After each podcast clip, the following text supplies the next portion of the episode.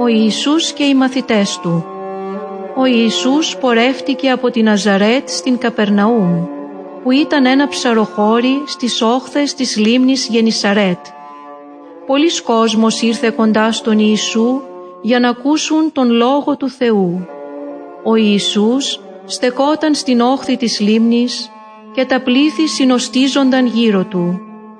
Στην άκρη της λίμνης ήταν δεμένα δύο ψαροκάικα. Οι ψαράδες είχαν κατεβεί στη στεριά και έπλαιναν τα δίχτυα. Ο ένας από αυτούς ονομαζόταν Σίμων Πέτρος. Ο Ιησούς τον παρακάλεσε «Άσε με να ανεβώ στο καίκι σου και τράβηξέ το λίγο πιο μέσα για να μιλήσω στους ανθρώπους. Έτσι θα μπορούν όλοι να με βλέπουν και να με ακούν». Ο Ιησούς κάθισε στο ψαροκάικο και από αυτό δίδασκε τα πλήθη. Όταν τελείωσε την ομιλία του, είπε στον Πέτρο «Πήγαινε με τους φίλους σου το καίκι στα βαθιά και ρίξτε τα δίχτυα σας για ψάρεμα». Ο Πέτρος του αποκρίθηκε «Όλη τη νύχτα παιδευόμασταν και δεν πιάσαμε τίποτα. Επειδή όμως το λες εσύ, θα δοκιμάσω μια φορά ακόμα». Αφού έριξαν τα δίχτυα, έπιασαν πάρα πολλά ψάρια, τόσα που άρχισαν να σκίζονται τα δίχτυα τους. Ειδοποίησαν και τους ψαράδες που ήταν στο άλλο καίκι, να έρθουν να τους βοηθήσουν. Εκείνοι ήρθαν και γέμισαν ψάρια και τα δύο ψαροκάικα, σε σημείο που να κινδυνεύουν να βυθιστούν. Ο Πέτρος τρόμαξε πολύ από όσα είδε. Έπεσε στα γόνατα μπροστά στον Ιησού και του είπε «Βγες από το καίκι μου, Κύριε, γιατί είμαι άνθρωπος αμαρτωλός». Αυτά τα είπε γιατί είχε κυριευτεί από δέος για τα πολλά ψάρια που είχαν πιάσει. Το ίδιο ένιωσαν και οι άλλοι ψαράδες. Ο Ιησούς όμως είπε «Μη φοβάσαι, εσύ και οι άλλοι ψαράδες θα γίνετε μαθητές μου, θα έρθείτε μαζί μου, θα με βοηθήσετε να φέρουμε στους ανθρώπους το χαρούμενο μήνυμα ότι ο Θεός τους αγαπά». Τότε οι ψαράδες τράβηξαν τα ψαροκάικα στη στεριά, τα άφησαν και ακολούθησαν τον Ιησού. Ο Ιησούς κάλεσε και άλλους κοντά του. Τελικά οι μαθητές του έγιναν δώδεκα. Αυτοί ήταν πάντοτε κοντά στον Ιησού. Ο γάμος στην Κανά. Στο χωριό Κανά της Γαλιλαίας γινόταν ένας γάμος. Προσκάλεσαν λοιπόν και τον Ιησού και τους μαθητές του στον γάμο. Εκεί ήταν και η μητέρα του Ιησού. Όλοι ήταν χαρούμενοι, έτρωγαν τα ωραία φαγητά και έπιναν το καλό κρασί. Κάποια στιγμή όμως το κρασί τελείωσε. Η μητέρα του Ιησού του είπε «Δεν έχουν πια κρασί». Ο Ιησούς της απάντησε «Μην ανησυχείς εσύ για το δικό μου έργο, δεν ήρθε ακόμα η ώρα μου». Τότε η μητέρα του είπε στους υπηρέτες «Κάντε ό,τι σας πει». Ο Ιησούς βγήκε έξω. Εκεί βρίσκονταν έξι μεγάλες πέτρινες στάμνες.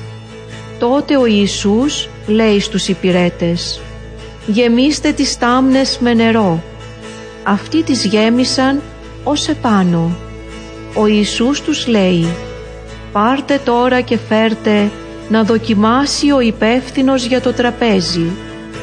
Ο άνθρωπος εκείνος δεν ήξερε ότι στις πέτρινες στάμνες είχαν βάλει νερό.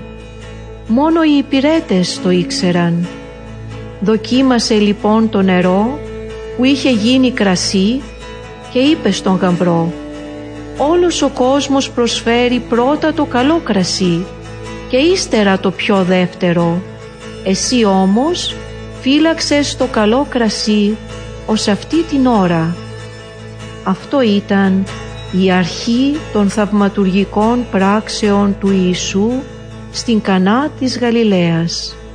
Έτσι φανέρωσε τη δόξα του και οι μαθητές του πίστεψαν σε Αυτόν.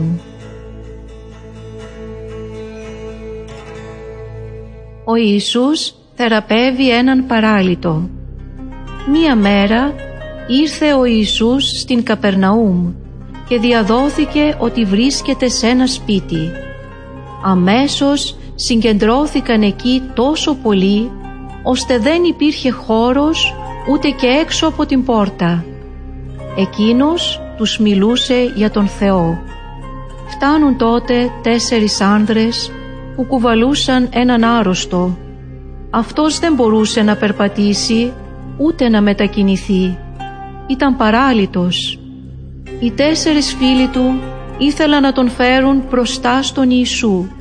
Δεν μπορούσαν όμως, γιατί ο κόσμος ήταν πολύς και γέμιζε όλο τον χώρο. Τότε οι τέσσερις άνδρες ανέβηκαν στη στέγη του σπιτιού, έκαναν ένα άνοιγμα πάνω από εκεί όπου ήταν ο Ιησούς και κατέβασαν το κρεβάτι πάνω στο οποίο ήταν ξαπλωμένος ο παράλυτος.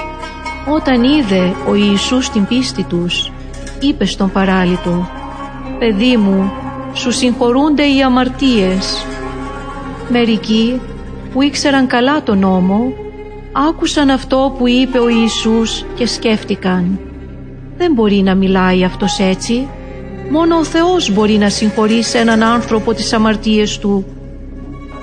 Αμέσως κατάλαβε ο Ιησούς τι σκέφτονταν και τους λέει, «Τι είναι ευκολότερο να πω στον παράλυτο, σου συγχωρούνται οι αμαρτίες, ή να του πω, σήκω, πάρε το κρεβάτι σου και περπάτα?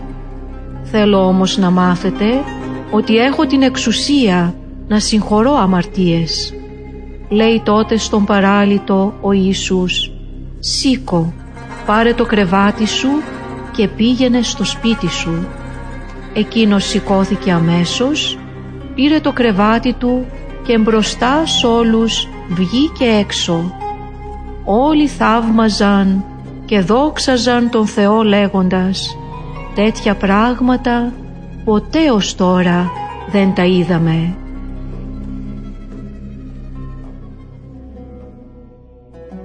Ο Ιησούς και η κόρη του Ιαΐρου. Κάποτε ένας άνδρας ήρθε στον Ιησού. Τον έλεγαν Ιάειρο και ήταν επίσημο πρόσωπο.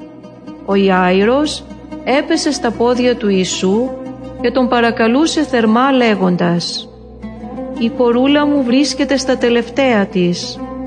Έλα να βάλεις τα χέρια σου πάνω της για να γιατρευτεί και να ζήσει». Και ο Ιησούς έφυγε μαζί του. Καθώς όμως ήταν ακόμα στον δρόμο, έρχονται άνθρωποι από το σπίτι του Ιαΐρου και του λένε, «Η κόρη σου πέθανε, μην ενοχλείς πια τον Ιησού». Ο Ιησούς όμως είπε στον Ιάειρο, «Μη φοβάσαι, μόνο πίστευε». Και δεν άφησε κανέναν να τον ακολουθήσει, παρά μόνο τρεις μαθητές του, τον Πέτρο, τον Ιάκωβο και τον Ιωάννη. Έρχονται στο σπίτι και βλέπει ο Ιησούς να υπάρχει αναστάτωση και τους ανθρώπους να κλαίνε δυνατά και να οδύρονται. Μπήκε μέσα και τους λέει, «Γιατί αυτός ο θόρυβος και τα κλάματα? Το κορίτσι δεν πέθανε, αλλά κοιμάται». Αυτοί τον περιγελούσαν. Εκείνος όμως, αφού τους έβγαλε όλους έξω, παίρνει τον πατέρα και τη μητέρα του κοριτσιού και τους μαθητές του και μπαίνει εκεί που ήταν ξαπλωμένοι οι άρρωστοι. Την πιάνει από το χέρι και της λέει, «Σήκω πάνω». Και αμέσως το κορίτσι σηκώθηκε και περπατούσε. Ήταν δώδεκα χρονών. Η κατάπληξη όλων τους ήταν μεγάλη. Ο Ιησούς τους είπε να δώσουν στο κορίτσι να φάει. Ο Ιησούς και ο εκατόνταρχος της Καπερναούμ. Ο Ιησούς πήγε στην Καπερναούμ. Εκεί τον πλησίασε ένας εκατόνταρχος και τον παρακαλούσε λέγοντας «Κύριε, ο δούλος μου είναι κατάκητος στο σπίτι, παράλυτος και υποφέρει φοβερά». Ο Ιησούς του λέει «Εγώ θα έρθω και θα τον γιατρέψω». Ο εκατόνταρχος του αποκρίθηκε «Κύριε, δεν είμαι άξιος να σε δεχτώ στο σπίτι μου. Μόνο πες ένα λόγο και θα γιατρευτεί ο δούλος μου. Γιατί έχω εγώ στρατιώτες στην εξουσία μου. Λέω στον ένα πήγαινε και πηγαίνει και στον άλλο έλα και έρχεται και στον δούλο μου κάνε αυτό και το κάνει. Μόνο ένα λόγο λοιπόν να πεις, θα γιατρευτεί ο δούλος μου». Όταν τον άκουσε ο Ιησούς, θαύμασε και είπε σ' όσους τον ακολουθούσαν «Σας βεβαιώνω πως τόση πίστη δεν βρήκα ούτε ακόμα και στους Ισραηλίτες». Ύστερα είπε στον εκατόνταρχο «Πήγαινε και ας γίνει αυτό που πίστεψες».